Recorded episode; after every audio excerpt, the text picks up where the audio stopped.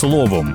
Про найважливіше на ранок двадцять дев'ятого липня дві тисячі двадцять першого. Про те, що говорять про ціни на електроенергію в Україні, прем'єр-міністр та президент. Про економічні втрати від тимчасової окупації Росією українського Криму. Про депутатів, які встигли останнім часом побувати в СІЗО. Та про обіцянки політиків стосовно подвійного громадянства в Україні. Головні новини та аналітика від «Слово і діло».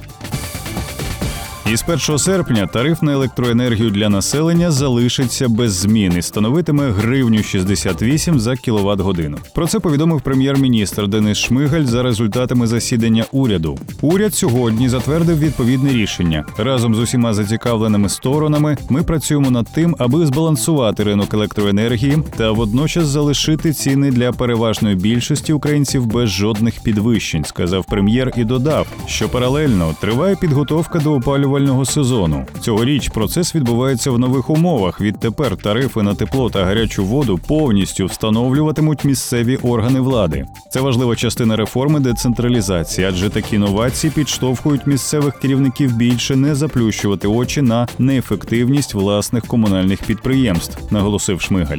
Раніше, нагадаємо, президент України Володимир Зеленський заявив, що питання тарифів на електроенергію розглянуть під час засідання Ради національної безпеки і оборони. Це питання дуже серйозне, і незабаром ми проінформуємо суспільство. Я просив винести це питання на засідання РНБО на цьому тижні, щоб люди зрозуміли, що з першого серпня сюрпризів для суспільства не буде, сказав президент під час форуму «Україна тридцять. Децентралізація». Понад сім років тому Росія окупувала український Крим, провівши незаконний референдум. За попередньою оцінкою Офісу Генерального прокурора, озвученою в дві тисячі двадцятому році, загальний збиток, завданий Україні внаслідок окупації півострова, становить більше як один трильйон гривень. Сума була встановлена на підставі даних матеріалів кримінальних проваджень. Нещодавно свою оцінку втрат представила організація «Центр економічних стратегій». Так, за даними ЦЕС, економічні втрати України від тимчасової окупації Криму становлять сто тридцять п'ять мільярдів доларів. Збитки експерти рахували для таких груп, як економіка, держава, громади, фінансовий сектор, громадяни, приватний бізнес. Втрати суспільства від анексії становлять близько п'ятдесят п'ять цілих три десятих мільярда доларів. Зокрема, це втрата посівної площі в Криму, а також втрата запасів корисних копалин, газу, сирої нафти, будівельного і флюсового вапняку. Збитки держави оцінені в тринадцять цілих дев'ять десятих мільярда. Це втрати активів українських державних підприємств, зокрема «Нафтогазу». Активи кримських державних підприємств оцінили в два цілих сім десятих мільярда доларів. Найбільшими підприємствами, зареєстрованими в Криму до окупації, були Чорномор Нафтогаз і Феодосійське підприємство із забезпечення нафтопродуктами. Приблизні збитки громад від втрати активів комунальних підприємств – мільярд сімсот мільйонів. Банки внаслідок анексії Криму втратили два цілих вісім десятих мільярда доларів. Втрати приватних компаній – вісімнадцять цілих п'ять десятих мільярдів. Збитки населення від втрати житла в Криму експерти оцінили в майже сорок три мільярди доларів. Це загальна ринкова вартість житла на півострові до окупації. Детальні цифри збитків від окупації Криму Росією дивіться в нашому аналітичному матеріалі з інфографікою на сайті.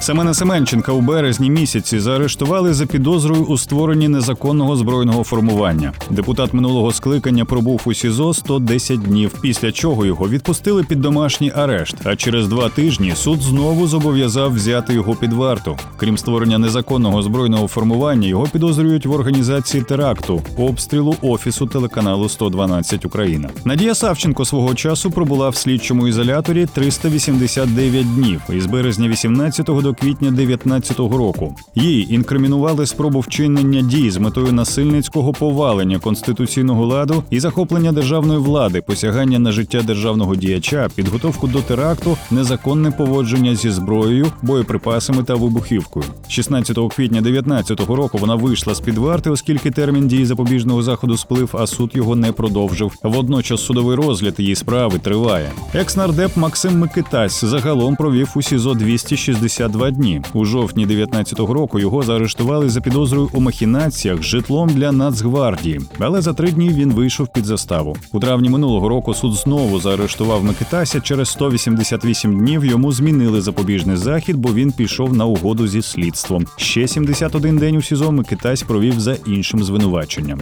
Сергій Пашинський провів у слідчому ізоляторі сімдесят два дні через стрілянину в новорічну ніч. Тоді він поранив з пістолета людину. У жовтні дев'ятнадцятого року Пашинського заарештували, а в грудні вже випустили. Суд його виправдав і закрив справу. Прокуратура подала апеляцію. Хто з депутатів, скільки часу і за що побував не так давно у слідчому ізоляторі? Про це читайте у нашому дослідженні на сайті та в телеграм-каналі. Питання подвійного громадянства давно обговорюється в Україні. Якщо для звичайних громадян наявність другого паспорта не є критичною, то для державних службовців, як нещодавно відзначили Володимира Зеленського, це загроза національній безпеці. У липні президент увів у дію рішення РНБО, згідно з яким чиновники в декларації мають зазначати наявність другого громадянства. У парламенті днями зареєстрували більш радикальний законопроєкт. Запропонували позбавляти українців громадянства за отримання російського паспорта. Володимир Зеленський у жовтні дві тисячі дев'ятнадцятого обіцяв внести до Верховної Ради законопроект про надання етнічним українцям часткового громадянства України. І проект дійсно був зареєстрований. Він передбачає отримання у спрощеному порядку українського паспорта іноземцями з держав, громадяни яких мають право на складання присяги громадянина України. У програмі уряду Дениса Шмигаля є обіцянка виробити пропозиції щодо політики держави до вирішення проблеми наявності де-факто подвійного громадянства на окупованих територіях. Окремо віце-прем'єр-міністр з питань реінтеграції тимчасово окупованих територій Олексій Рєзніков заявив, що після деокупації Донбасу представників місцевої влади за наявність подвійного громадянства позбавлятимуть мандата. Є обіцянки на тему подвійного громадянства і у декого з народних депутатів. Так, нардеп від групи «За майбутнє» Віктор Балога в програмі обіцяв підтримувати законодавчі ініціативи щодо подвійного громадянства з країнами-членами ЄС. Обіцянка в процесі виконання, бо наразі такі законопроєкти не голосували. Член фракції «Слуга народу» Володимир Крайденко на початку двадцять першого року пообіцяв не підтримувати президентський законопроект про подвійне громадянство. Таке саме, зі слів Марії Іонової, обіцяє і фракція «Європейська Солідарність». Нестор Шуфріч нещодавно запевнив, що має виключно українське громадянство. А якщо хтось доведе протилежне, то обіцяв скласти мандат і відмовитися навіть від державних нагород. Нардеп Олександр Дубінський пообіцяв, що у нього буде тільки українське громадянство. А щоб підтвердити відсутність другого паспорта, він обіцяв відправити депутатський запит. Щоправда, минуло вже більше року, але Дубінський цього так і не зробив. Більше про обіцянки українських політиків, пов'язані з темою подвійного громадянства, читайте у нашому спеціальному матеріалі на сайті.